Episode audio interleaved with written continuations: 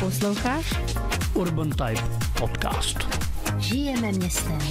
Sleduj nás na Instagramu a Facebooku. Hledej Urban Type podtržítko CZ.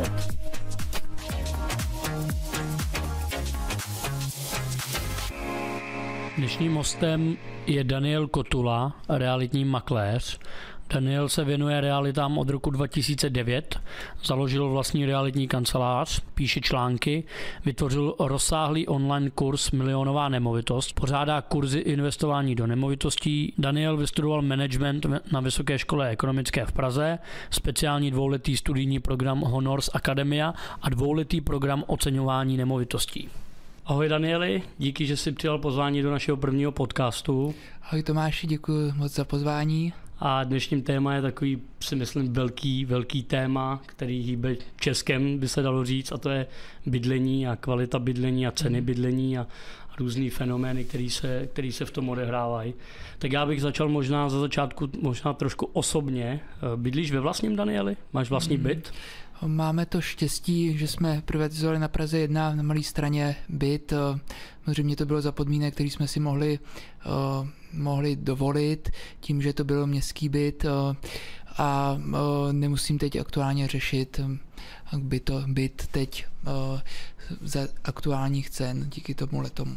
Uh-huh. A je tohle typický, že, že v Praze vlastní lidi Eh, vlastní bydlení, nebo že bydlí ve vlastním bydlení. Je to typický, dá se to vůbec takhle říct? No v eh, rámci Čech bych řekl, že je mnohem častější vlastnický bydlení než kdekoliv jinde. A to hlavně kvůli tomu, že eh, velká část nemovitostí byla privatizována za velmi o, nízké ceny. Nejedná se jenom o městské byty, jedná se i o, o družstevní byty, o jiné druhy převodu podnikových bytů a podobně. O, a díky tomu, že to bylo za ceny, které byly snesitelné, tak se dá říct, že téměř co Čech to vlastník nemovitosti, což třeba, nevím, když srovnáme třeba s Německem, o, tak tam ty nemovitostní fondy nebyly privatizovány, převáděny do vlastnictví těch jednotlivých uh, nájemců a je tam mnohem běžnější tedy i to nájemní bydlení. Mm-hmm. Takže z, z této historické, řekněme, skutečnosti plyne nějaká ta tradice Čechů že chtějí bydlet ve svém a že jsou zvyklí bydlet, bydlet ve svém? Určitě ta novodoba, ano, za komunismu samozřejmě tak to fungovaly úplně jiná pravidla. Tam jestli někdo byl vlastníkem nebo nájemcem nebo měl jakýkoliv jiný statut, tak to bylo celkem jedno, protože nemovitosti měly úplně jinou, jinou hodnotu, jiný význam, neexistoval de facto žádný trh s nemovitostmi, takže ale v těch v té novodobé historii tržního hospodářství určitě. Mm-hmm. Já jsem si k tomu dohledal nějaké statistiky, objevil jsem nějakou statistiku bydlení, kterou vydává Ministerstvo pro místní rozvoj a skutečně 22% lidí z celkového bytového fondu bydlí v, v nájemním bydlení, hmm. 22% v nájemním bydlení a 650% je nějaká forma os, buď osobního vlastnictví, nebo hmm. družstevního, nebo, nebo vlastní dům. Hmm. A mm, jak bys popsal, nebo dá se popsat trend, že třeba ve velkých městech lidi více bydlí v nájemním bydlení, dá, dá se to takhle říct? Že třeba je rozdíl Praha versus zbytek republiky? To určitě. Tak v rámci Prahy zaprvé se sem stěhuje spousty lidí za prací, kteří aktuálně nemohou řešit vlastnické bydlení, protože ani nevědí, jestli tady budou delší dobu eh, bydlet a potřebují se teprve rozkoukat, takže pro ně je racionální nejdřív ten nájem, což třeba v jiných oblastech, kde kam se za prací nejezdí, tak tam jako de facto nájemní trh neexistuje, protože není nájemce, takže ani není nabídka, co by šlo pronajmout. A, takže ano, určitě ty velké města budou mít větší podíl nájemní nájemního bydlení vždycky. Mm-hmm. Znamená to, že Praha je město, ve kterém se jako točí lidi v těch, v těch bytech, který vlastní někdo a neustále ano. se tam točí lidi, studenti nebo, nebo cizinci, kteří tady pracují ano, a podobně. I, e, běžně Češi, kteří sem přijdou za prací, já nevím, z Ostravy nebo z jakéhokoliv jiného města, tak je e, jako automatický, že e, nebudou řešit hned vlastnický bydlení. Když začnou pracovat rok, dva, tři, na čtyři v té práci, který, kterou našli, zvyknou si na tu Prahu, zjistí, že tady asi vydrží delší dobu a pak teprve řeší, že by si třeba něco koupili. Mm-hmm. A kdo teda kupuje ty drahé byty v Praze? Musíme teda k tomu asi říct, že e, cena metru čtverečního v Praze je nyní dneska nad 100 tisíc, 105 tisíc, hmm. nějaký takový číslo, hmm. že jo? Kdo vlastně kupuje tyhle ty drahé byty? Kdo si je může dovolit? No takhle, abych to uvedl do kontextu. Ona cena za metr čtvereční je hodně závislá na velikosti a lokalitě. Ona těch 100 tisíc za metr čtvereční nebo nad 100 tisíc platí v omezený míře pro určitou velikost a pro určitou lokalitu. Když si řekneme lokality, které jsou lukrativní, tak tam není vůbec žádný problém prodávat nemovitost nebo prodat nemovitost reálně třeba i za 150 tisíc za metr. Když si řekneme lokality, které jsou málo lukrativní, tak tam je stěží třeba prodejnost za, já nevím, 75 tisíc za metr čtvereční.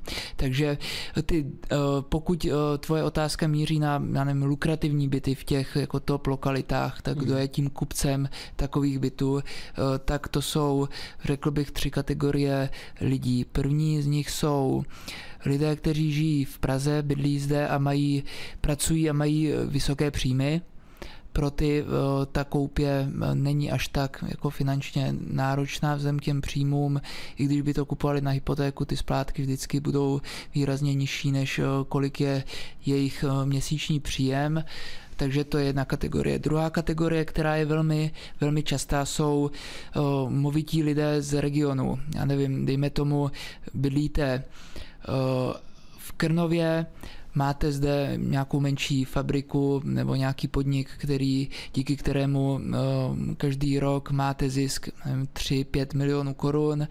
Takhle to máte už třeba 20 let. Za ty peníze jste si už postavil hezký dům,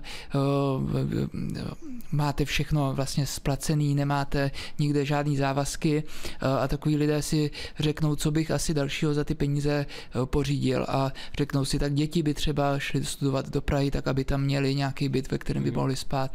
A nebo když my bychom měli do třeba do divadla do té Prahy, takže abychom měli kde přespat. A nebo ta Praha vždycky bude dobrá, dobrá lokalita, kde můžu uložit ty peníze, kde Eh, do nemovitosti a kde ty nemovitosti nikdy nepůjdou dolů. A tyhle ty lidi kupují také velmi často tyhle ty drahé byty eh, a u nich eh, mají tu výhodu, že reálně u nich není až tak důležité, jestli o to zaplatí, já nevím, řeknu blbě o milion více nebo o milion méně, protože de facto už žijí v tom svým spokojeně a to, co, za co kupují, jsou vlastně peníze navíc, na kterým až tolik jako nezáleží. A třetí kategorie jsou potom cizinci. Jednoznačně tak ty táhnou ty ceny nahoru. Pokud jsou zvyklí kupovat v jiných metropolích, třeba v Mnichově, v Londýně, tak potom ta cena metru v těchto, v těchto místech je mnohem, mnohem vyšší než v Praze a připadá jim ty nemovitosti levný.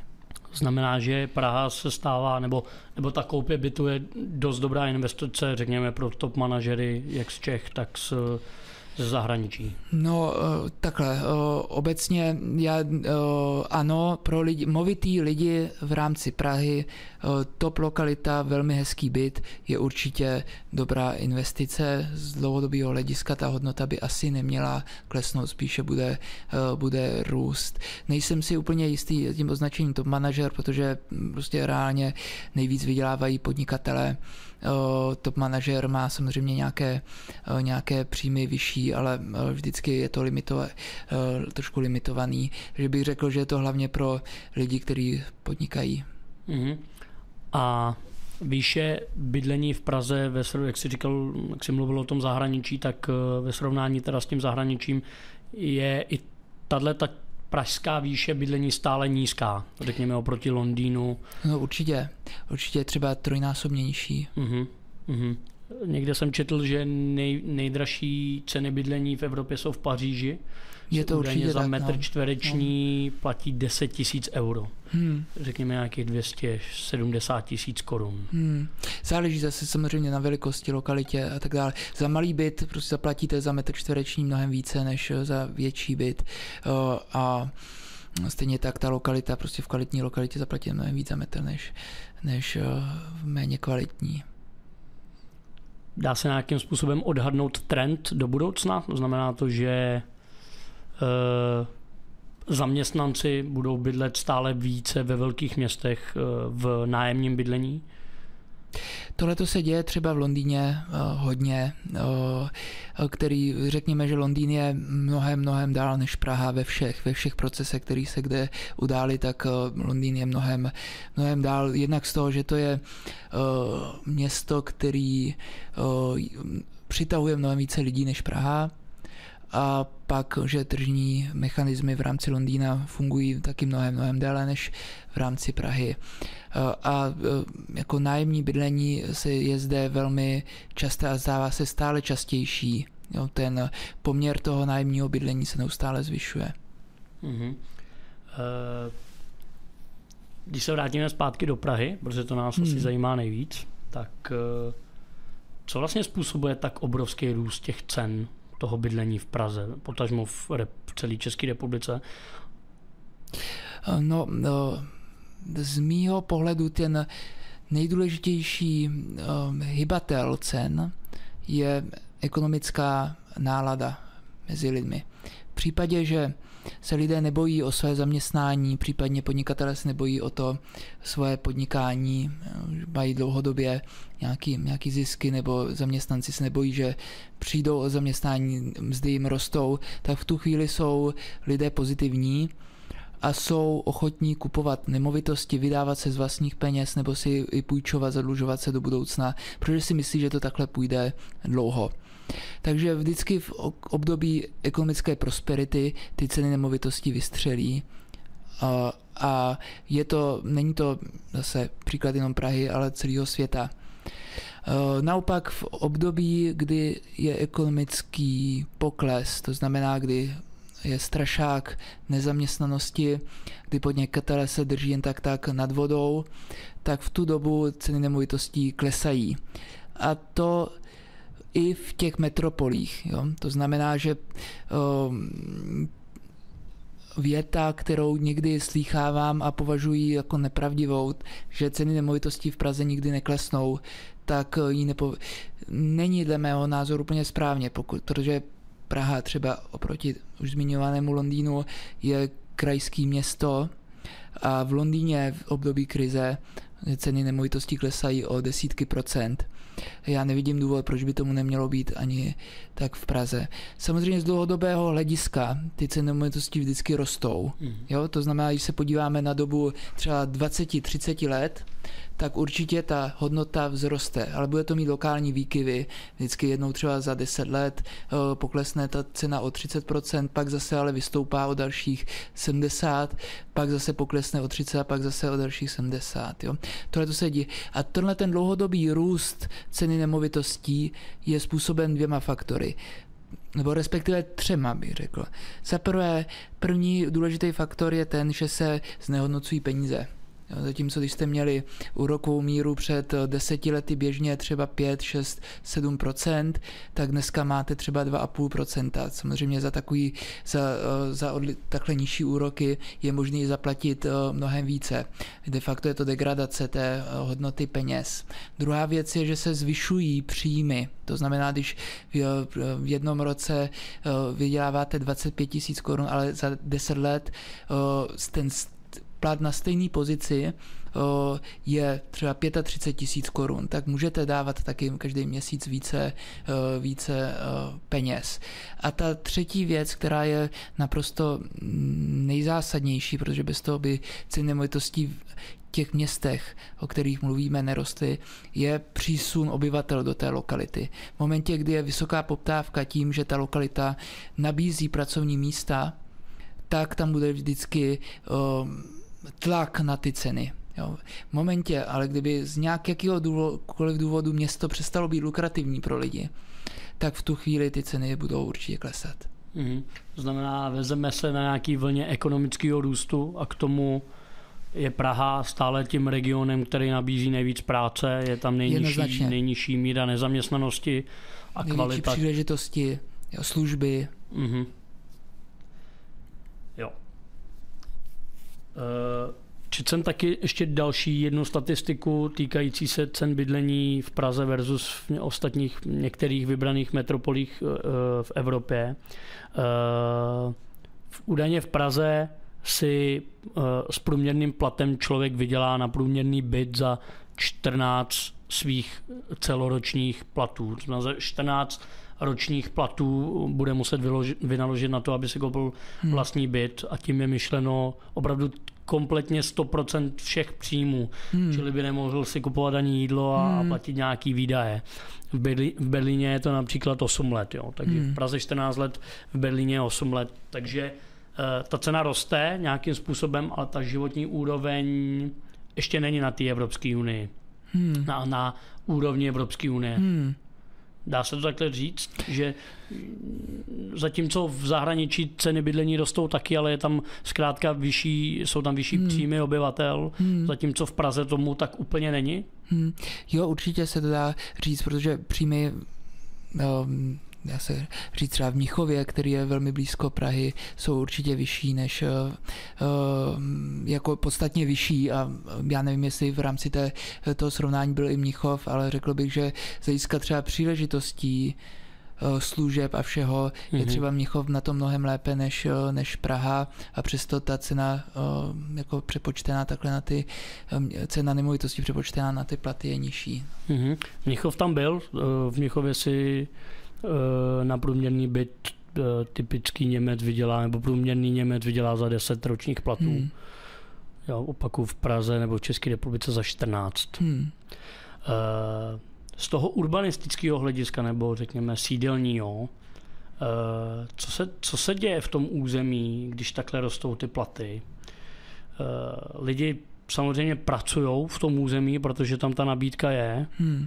ale vzniká nebo narůstá proces takzvaný nebo trend takzvaný suburbanizace, to znamená, že ty lidi jdou do zázemí toho města eh, nebo úplně například do středočeského kraje. Děje se to? Mm, děje, no, protože no, jako, eh, finančně na to, na to vlastně nedosáhnou. No. Mm. Takže musí zvolit nějakou variantu, jak bych to řekl, kompromisu, prostě nebudu bydlet v tom, v tom místě, protože si to nemůžu dovolit, ale zase chci být napojen na tu Prahu, tak se smířím s tím, že budu e, dojíždět hodinu sem a hodinu na zpátek.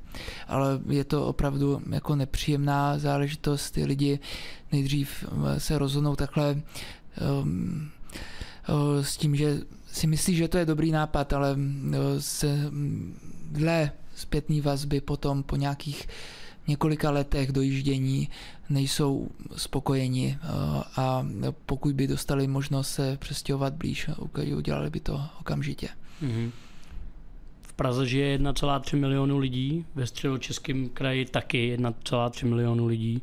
Údajně se Praha denně ve všední den nafoukne až o polovinu. Hmm. Vlivem toho dojíždění za prací. A ale ono do toho patří i vzdělání, že jo. Hmm. I studenti dojíždějí hmm. za, eh, do Prahy, takže eh, to město vlastně bobtná v hmm. té populační křivce během toho dne. Hmm. A pak se vlastně většina lidí vrací do těch svých obydlí za hmm. městem nebo úplně do jiného města a tam se jdou vyspat, když to tak jako zjednoduším. Hmm. Uh, Další velký téma v oblasti bydlení, který je hodně eh, řešený i v médiích, je Airbnb. Hmm. A, a s tím ještě řekněme stavební zákon, respektive novela stavebního zákona, respektive pomalá výstavba eh, bytového fondu. Hmm. Eh, říká se, že to bydlení je drahý, protože se málo staví a, a některé, některé hlasy říkají i, i to, že to Airbnb, platforma eh, Airbnb eh, zabírá některé byty ve městech a vlastně je, jak to říct, eh, odlévá z toho trhu hmm. pro ty zákazníky, kteří by je chtěli pro, pro svoje vlastní bydlení hmm. a, a nabízí je na, na krátkodobé pronájmy. Tak co říkáš na Airbnb?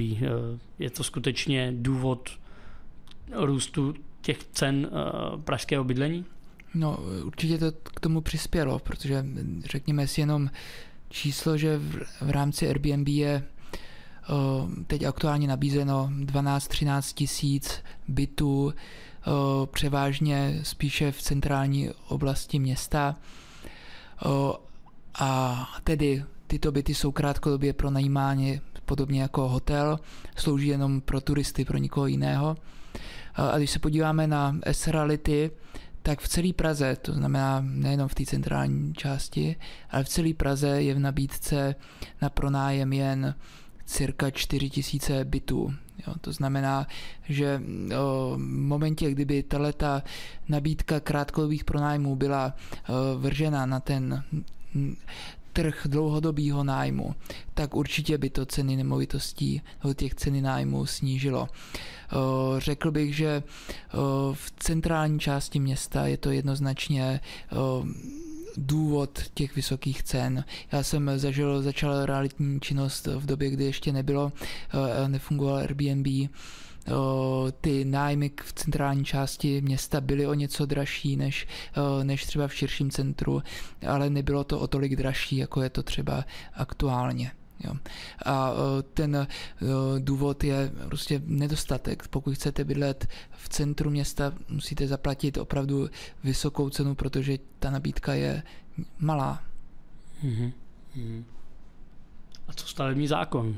Je tady pomalá výstavba, taky další statistika. Četl jsem, že eh, život, řekněme v uvozovkách, život projektu od, nebo ten proces celý, nějaký projekční přípravy bytové výstavby od, od prvního nápadu, řekněme od studie po získání stavebního povolení je až 11 let u některých hmm. staveb. Hmm.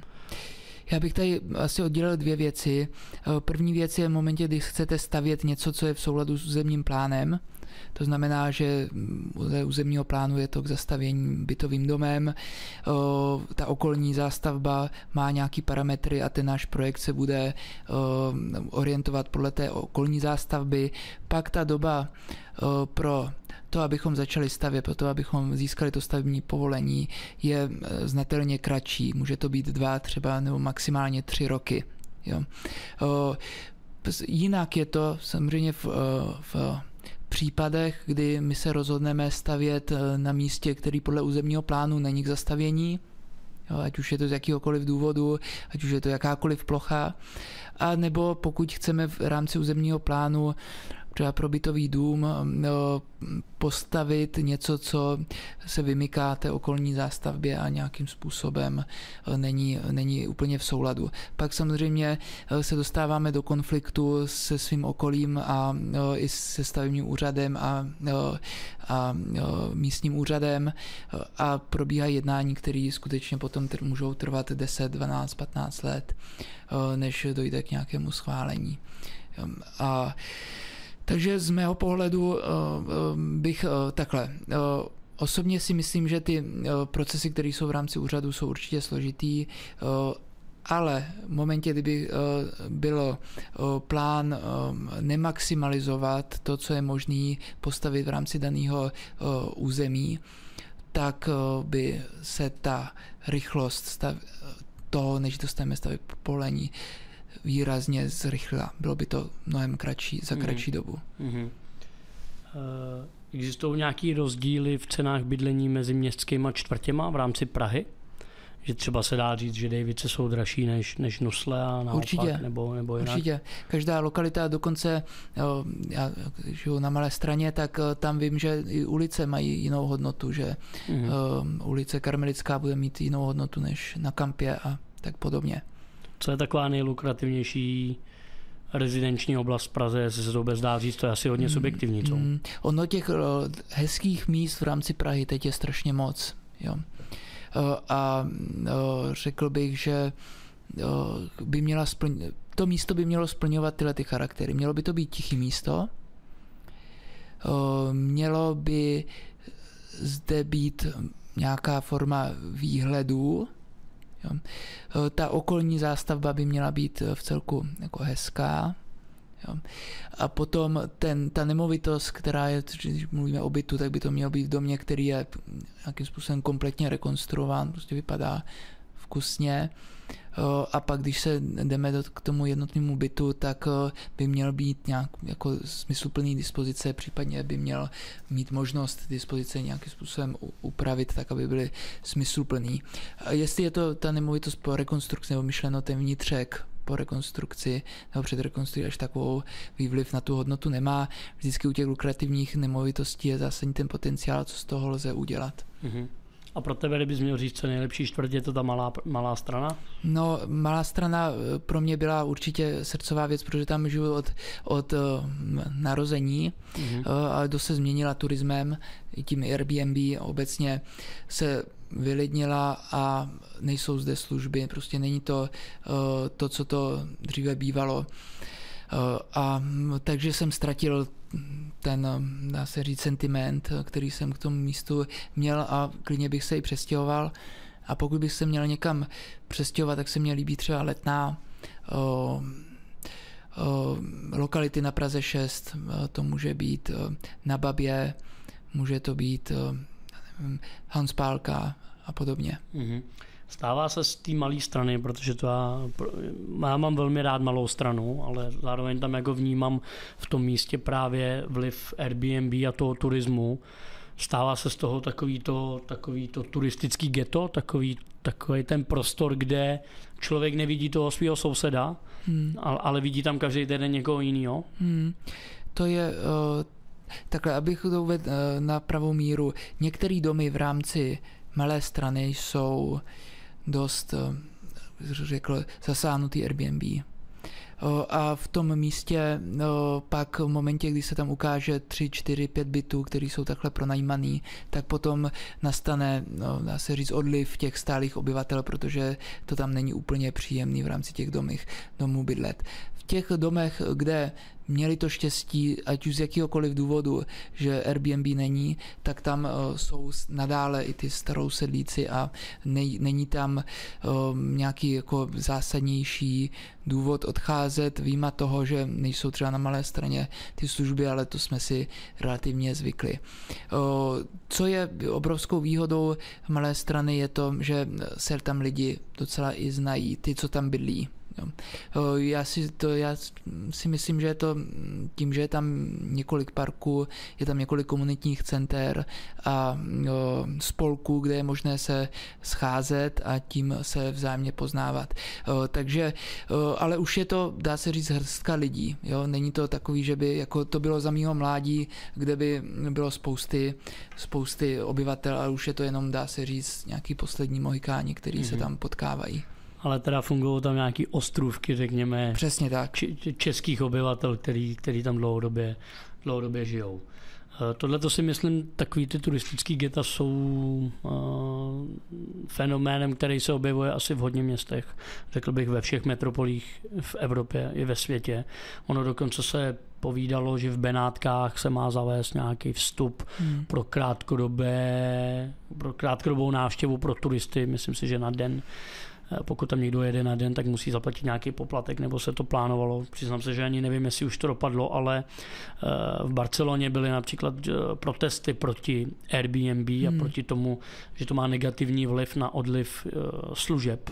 Hmm. Například dostupnost nějakých, řekněme, obchodů s potravinami hmm. a podobně. Hmm. Takže ono je to asi obdobný v České republice. Hmm.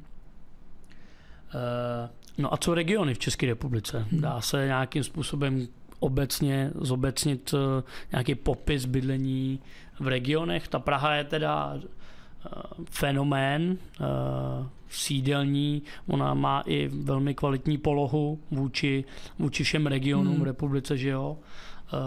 Je tam nejlepší dostupnost služeb a podobně. Co regiony? V, médií, v médiích se stále mluví, že Ústecký kraj a Moravskoslezský kraj je krajem strukturálně postiženým hmm. tím od toho se i odvíjí ta cena toho bydlení. Hmm. V Ústeckém kraji je mnohonásobně, mnohonásobně nižší hmm. nežli v Praze, což je samozřejmě logické. No, za mě já eh, kraje eh, nebo města posuzuju podle toho, jestli je tam příliv obyvatel nebo odliv. Takže já se vždycky podívám na to, jestli to město žije, takže se podívám do, no, na Český statistický úřad a vidím, jestli tam je přírůstek obyvatel nebo úbytek. V momentě, kdy je přírůstek obyvatel, tak vím, že to město je živý, že tam lidi chtějí bydlet. V momentě, kdy je úbytek obyvatel, tak vím zcela jistě, že, eh, že to město prostě pomalu umírá. A když jsi zmiňoval Ústecký kraj a, eh, a Moravskoslezský kraj, to jsou dva kraje, které mají největší úbytek obyvatel. Je to způsobený zřejmě tím, že tam není dostupná práce. Jednoznačně. Nebo třeba i dostupná je, ale jaká? Jo, hmm. jako e, člověk, který má nějaký ambice, tak tam prostě nevydrží. Mm-hmm. Uh, dá se říct, který regiony nebo řekněme města mimo Prahu mají tenhle ten pozitivní migrační přírůstek, to znamená, když se na to podíváš a řekneš si, sem lidi se stěhují, to znamená, hmm. ta kvalita toho města musí být dobrá. No. To znamená tak jednoznačně bydlení. je to Brno, že jo, tak to hmm. je druhá Praha, takhle na Moravě. Potom určitě Český Budějovice, Plzeň. To znamená krajský města. Krajský města, no. Řekl, Hradec Králové má určitě dobrý jméno také. Mm-hmm. Co říkáš na, na města ve středočeském kraji, které jsou ve velmi výhodné poloze vůči Praze hmm. a některá jsou dokonce i velmi ekonomicky silná, viz Mladá Boleslav. Hmm. Tam, tam to bude asi podobný příběh, že jo, pozitivní nějaký migrační přírůstek hmm, a tím díky pádem... Škodovce. No. Tím pádem, tím pádem i ta cena toho bydlení tam bude asi, asi vysoká. Určitě. A ty, ty prodáváš byty jenom v Praze? Ne, Praha nebo a i... blízký okolí, jo. tak aby to no, bylo, byla pořád pražská lokalita, protože ta Praha, přestože e, ta lokalita už není hlavní město Praha, tak pořád to žije vlastně tou Prahou. Ty lidi každý den dojíždějí do té Prahy, takže i ta hodnota je hodně podobná ty pražský a tudíž to dělám. Dokážeš ze, svý, ze svých zkušeností odhadnout třeba nějaký trend za 10 let? Eh, jak, jak, jak, se tady bude, jak se bude žít v Praze za 10 let? Bude, bude to město bobtnat a narůstat, takže, takže pohltí další a další obce v zázemí toho města? No, pak, když se nestane nic, eh, eh, co by mělo změnit ty aktuální trendy, tak to tak bude. Ale všichni víme, že existují nepřevídatelné události, které dokážou změnit eh, vlastně všechno nastavení, co bylo dříve. A pak to samozřejmě může být úplně jinak. Ale pokud budeme vycházet z minulosti, tak ano, je to tak. A nějaký příklad v minulosti z nepředvídatelného nějakého faktu nebo nějaké události, která změnila chod toho města? Mm, no tak jednoznačně, pokud by ekonomicky z nějakého důvodu ta Praha už nebyla zajímavá, tak to je jako hlavní důvod. Já si myslím, že Praha s velkou pravděpodobností bude vždycky zajímavá, ehm, protože tady eh, se soustředí obory, které mají svoji budoucnost, eh, tím no, hlavně třeba IT, eh, ale města, které třeba jsou závislí třeba na jenom se říct manuální práci, mm-hmm. tak tam bych řekl, že mohou být hodně, hodně ohrožený. Mm-hmm. V Praze možná takovou nepředvídatelnou věcí byly záplavy v roce 2002, který samozřejmě měli eh, devastující jako účinky na to město, na některé jeho části, ale zároveň vlastně v některých částech, jako například v Karlíně, pomohly k nějakému nastartování obrovského růstu, dá se to tak říct? Jo, jednoznačně tak Karlín eh, byl jako problémovou lokalitou tím, že zde byl byly záplavy, tak, eh, tak eh, se mohlo začít na novo budovat a rekonstruovat a to určitě pomohlo. No. Jednoznačně. A bylo to asi neočekávaná událost, kdyby nebyly záplavy, tak Bůh ví, jak by Karlín vypadal dneska. Dneska je to moderní čtvrť no. Eh, s plno kavárnami a s hmm. kulturními institucemi, hmm. s kvalitním bydlením. Hmm. Eh, je zajímavý tenhle ten přerod toho města díky věcem, které se nedají, nedají předpokládat. Hmm. Takže si myslím, že když by se člověk za 50 let podíval na to město, tak by se, tak by se hodně divil. Hmm. Uh, ještě bych se tě rád zeptal na, na na to, co v souvislosti s územním plánem, s metropolitním hmm. územním plánem, který ještě není vydaný v Praze. Eh, myslíš si, eh, že by se mělo zastavovat eh, jako to vnitřní území toho města, to znamená nějaký brownfieldy, anebo by se měla jako ta, mělo to město jako dál rozšiřovat? No, bychom se museli asi podívat na konkrétní uh, místa. Uh, osobně asi je logičtější, pokud je v rámci města brownfield, který není jakkoliv využíván, tak je asi logičtější, aby byl zastavěn, než, eh, než aby nadále nebyl využíván, anebo z něj změnit třeba nějakou parkovou eh, lokalitu. A eh, je ale otázka toho potom, pokud někde postavíte mnoho bytů, tak aby tam byla i ta dopravní infrastruktura k tomu mm-hmm. také jako doplněná, protože jenom stavět, aniž by se zajistili všechny věci kolem, také, také nejde. Urban Type Fast Questions.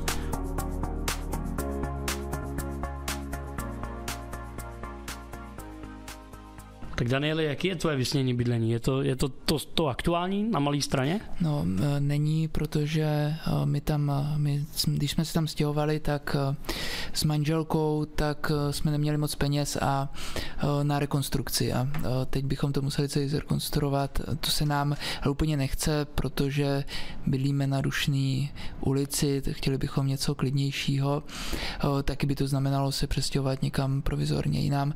Takže my jsme teď paradoxně ve chvíli, kdy hledáme jiný bydlení a víme ta na vlastní kůži jsem si mm. jsem zjistil, jak je těžký vlastně koupit něco pro sebe. Ale pro nás je určitě důležitý, aby to bylo v lokalitě, která je perfektně jako dopravně dostupná, protože hodně cestujeme. Druhý faktor je, aby to bylo v hezkém domě, v tiché lokalitě, nějaký patro, kde bude trošku světlo, třeba nějaký výhledy, dispozičně určitě 4K, protože máme dvě děti. Teoreticky 3 plus 1 by šlo tím, že bychom děti dali do jednoho pokoje, sice by asi berblali, protože si přejou uh, mít každý váš, ale, uh, ale pokud by to znamenalo samozřejmě, já nevím kolik milionů navíc, tak bychom uh, jim to museli nějak vysvětlit. A zůstaneš teda v Praze? Určitě, určitě teď ano, ale jak říkám, existují nepředvídatelné události a nikdy nevíme, co se stane. Mm-hmm. Jaká byla nejdražší nemovitost, kterou si prodal? To byl činžovní dům na Vinohradech za nějakých 85 milionů korun. Mm-hmm. Kupec byl Čech nebo někdo ze zahraničí? No, byli to Rusové. Mm-hmm. Co máš radši, bar nebo kavárnu? Kam chodíš na malé straně, když tam bydlíš? Co, co já jsem kavárenský typ, jednoznačně. Eh, já eh, ne, nepiju alkohol téměř, takže bary mě nelákají eh, a naopak kávu mám rád, takže kavárny jednoznačně. Jsou na malé straně kavárny? Kam Jsou, chodíš? kavárna Mlínská je skvělá, naprosto, mm-hmm. tam chodíme strašně rádi s manželkou a potom kofárna, ta je ve Zborovský na té smíchovské straně malé strany mm-hmm. a tam mají výborný kafe. Mlínská říká, to je na kampě. Jo, kampy, přesně jo. tak. Auto nebo MHD? Jak se pohybuješ po Praze? Já jsem auto uh, opustil, uh, už nemám žádný. Uh, využívám car sharing, nemůžu si to vynahradit. A pak samozřejmě jezdím MHD a potom Boltem. Uh-huh. Uh, na kole jezdíš? Na kole nejezdím. Teda respektive na rekole v létě, když mám chuť, tak si na něj sednu a popojedu, ale jinak nechodím. Tak jo, takže Danieli děkuju uh, za rozhovor a za, za informace. Já děkuji za pozvání. Díky. Urban Type Podcast. Žijeme městem. Sleduj nás na Instagramu a Facebooku.